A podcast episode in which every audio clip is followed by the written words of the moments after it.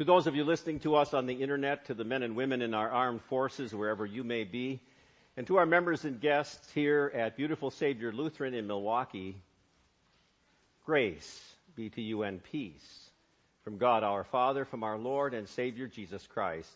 Amen. The Word of God upon which we base our message, uh, you heard read before, the epistle for this festival of the resurrection uh, from 1 Corinthians chapter 15, I recall just these words. If Christ is our hope in this life only, we deserve more pity than any other people. But now Christ has come back from the dead. He is the very first person of those who have died to come back to life.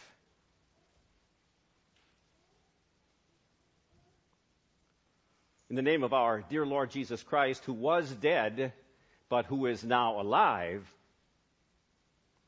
my beloved. I hate funerals. I always have. I always will.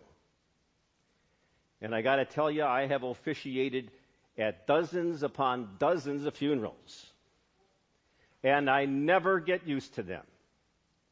It is so unnatural to see that person who once was breathing and laughing and walking and talking now lies still.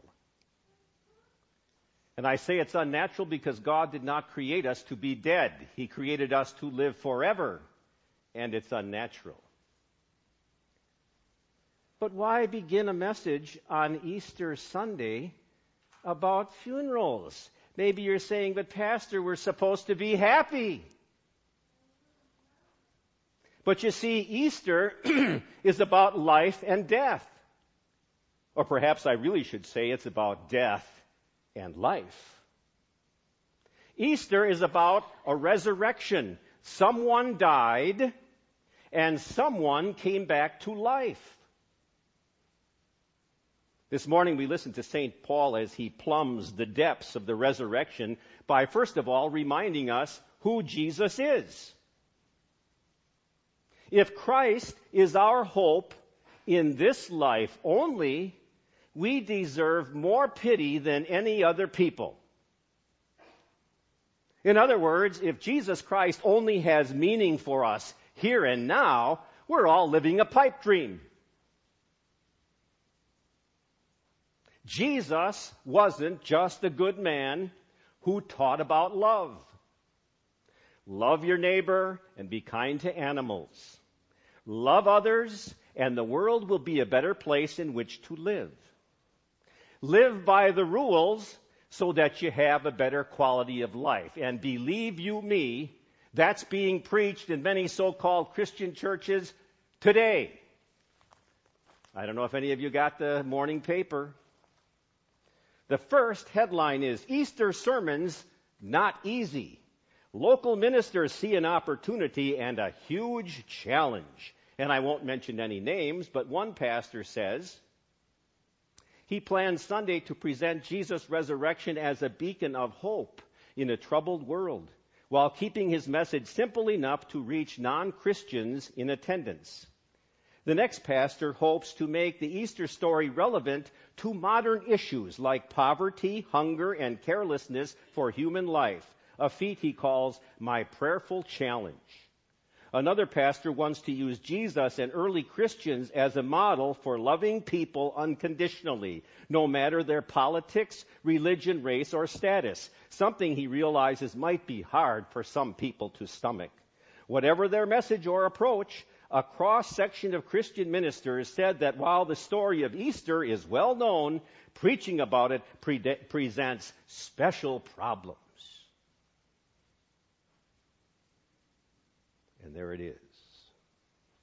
And it is so sad for that so many on this day, Easter is nothing more than a nice time to go to church once or a time to start enjoying some nice weather and have ham for dinner and watch a little baseball and get a temporary good feeling because winter is finally gone. And if that is all it is, They are to be pitied because they will be lost forever not knowing Jesus. The truth of Easter is we worship a Jesus who was dead. Now, pardon the slang, but we know how and why he got dead. He was punched. He was spit at. He was whipped. He was crucified on a cross and he died. And why? He was despised and rejected by people. He was wounded for our rebellious acts. He was crushed for our sins. He was punished so that we could have peace. And we received healing from, from his wounds. And so once again I have to say it, God demands from us absolute perfection and holiness if we're going to walk into His presence. That means perfection.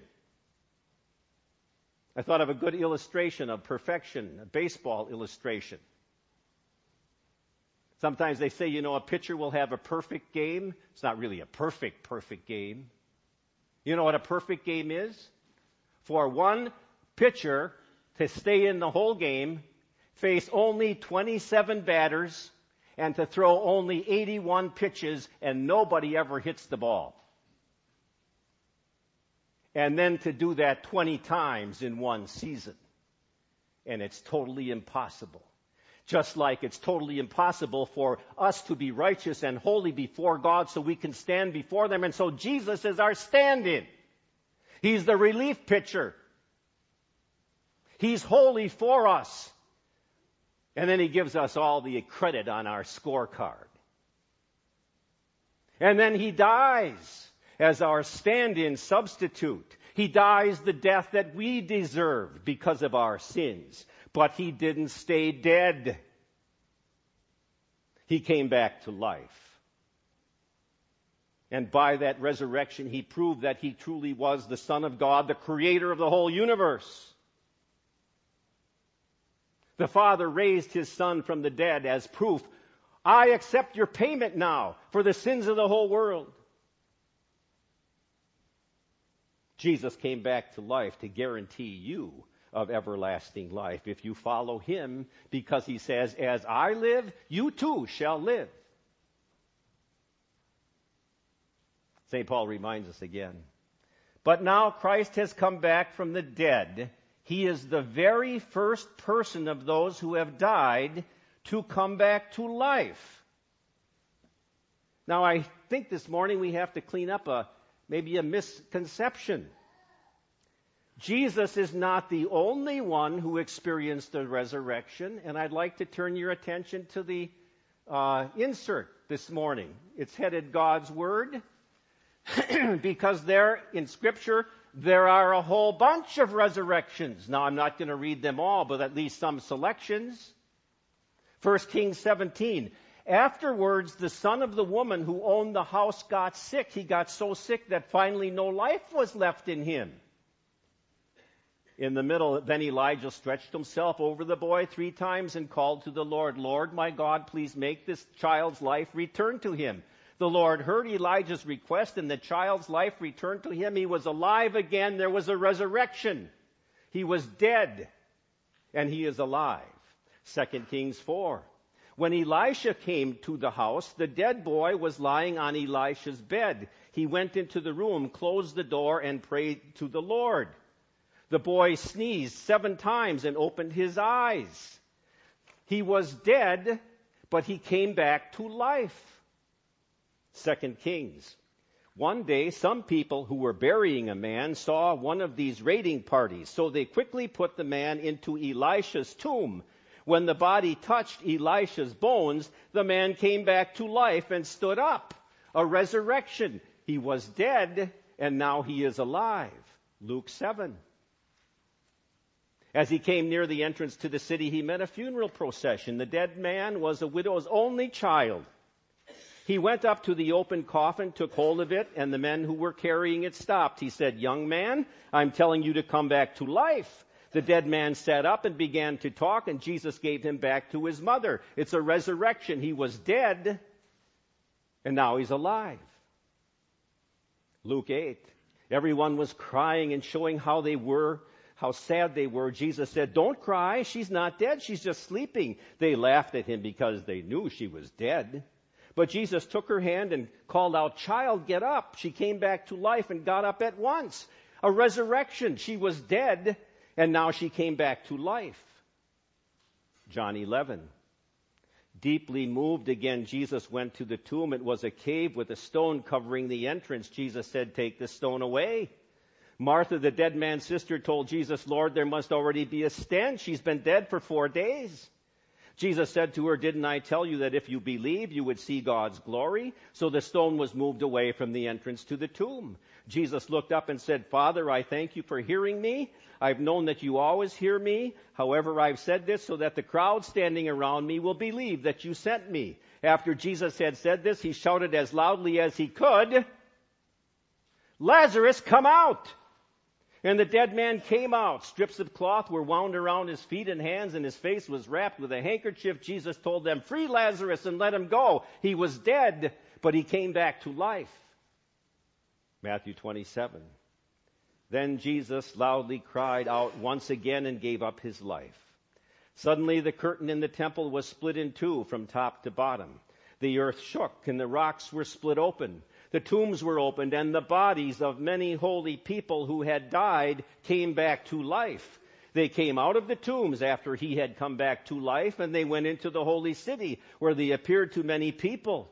An army officer and those watching Jesus with him saw the earthquake and the other things happening. They were terrified and said, Certainly, this was the Son of God. They were dead, but they came back to life. Acts 9. A disciple named Tabitha lived in the city of Joppa. She became sick and died. Peter made everyone leave the room. He knelt and prayed. Then he turned toward the body and said, Tabitha, get up. Tabitha opened her eyes, saw Peter, and sat up. She was alive. A resurrection. She was dead, but she came back to life. Acts chapter 20. All these men went ahead and were waiting for us in Troas. After the festival of unleavened bread, we boarded a ship at Philippi. Five days later, we joined them in Troas and stayed there for seven days. On Sunday, we met to break bread. Paul was discussing scripture with the people. Since he intended to leave the next day, he kept talking until midnight. Many lamps were lit in the upstairs room where we were meeting. A young man named Eutychus was sitting in a window.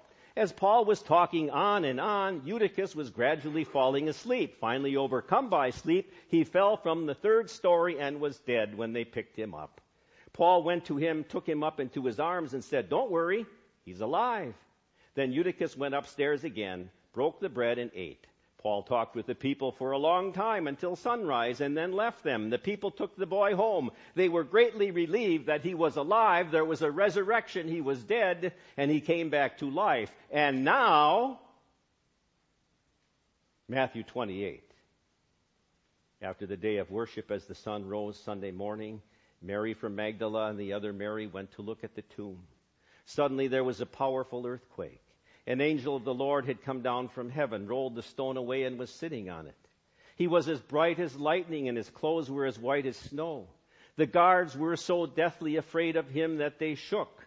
The angel said to the women, Don't be afraid. I know you're looking for Jesus who was crucified. He's not here. He has been brought back to life, as he said.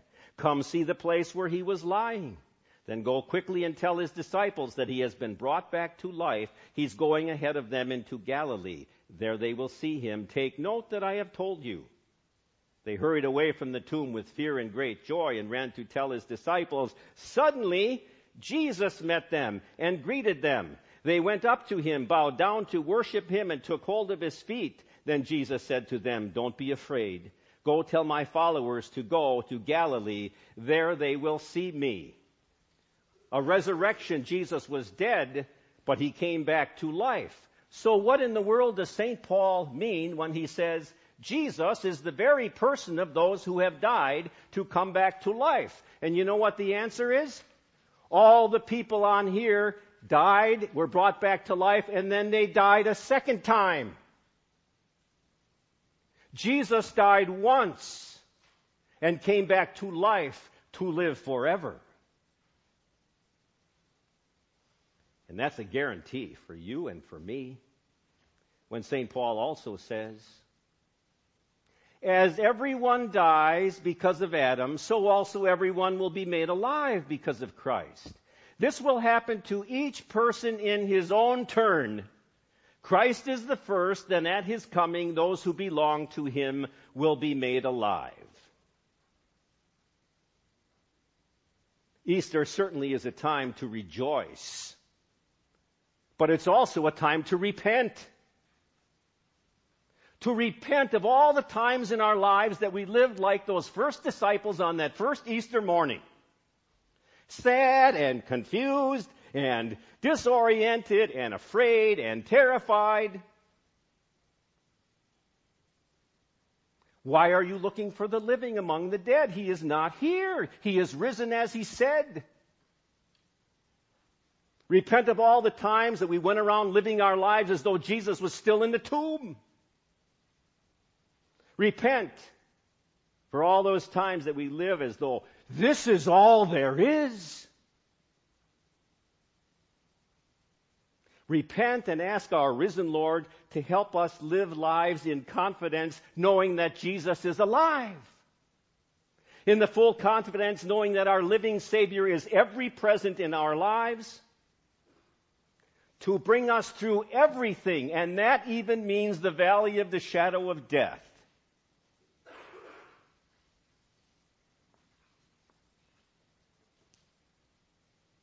As everyone dies because of Adam, so also everyone will be made alive because of Christ. Unless you are alive at the return of our Lord on Judgment Day, you will die. And then there will be a funeral. But you will not stay dead. You will come back to life.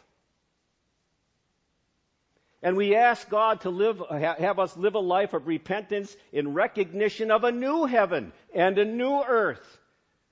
And that the casket in the cemetery is not the end, but simply the doorway to a reunion with our living Lord. And so you see, the message of Easter is not just for now. If it were, then funerals would be the end of the story. But Jesus is forever. And the grave is just the beginning of real life forever. If Christ is our hope in this life only, we deserve more pity than any other people. But now Christ has come back from the dead. He is the very first person of those who have died to come back to life. Since the man brought death, the man also brought life from death. As everyone dies because of Adam, so also everyone will be made alive because of Christ. This will happen to each person in his own turn. Christ is the first, then at his coming, those who belong to him will be made alive. Christ is risen. He is risen indeed. Alleluia. Say it again with me. Christ is risen. He is risen indeed. Alleluia. Amen. Please stand. We'll sing the last four stanzas of I Know That My Redeemer Lives.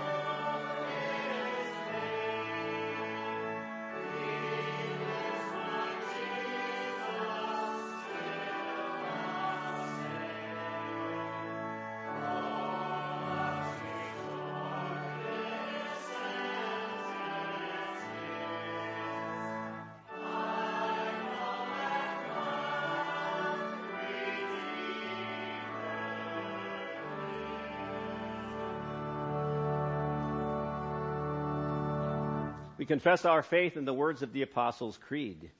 I believe in God the Father Almighty, maker of heaven and earth, and in Jesus Christ, his only Son, our Lord, who was conceived by the Holy Spirit, born of the Virgin Mary, suffered under Pontius Pilate, was crucified, died, and was buried. He descended into hell. The third day he rose again from the dead. He ascended into heaven and sits at the right hand of God the Father Almighty. From thence he will come to judge the living and the dead. I believe in the Holy Spirit, the holy Christian church, the communion of saints, the forgiveness of sins, the resurrection of the body, and the life everlasting. Amen. We take this time to gather our tithes and our offerings and our connection cards.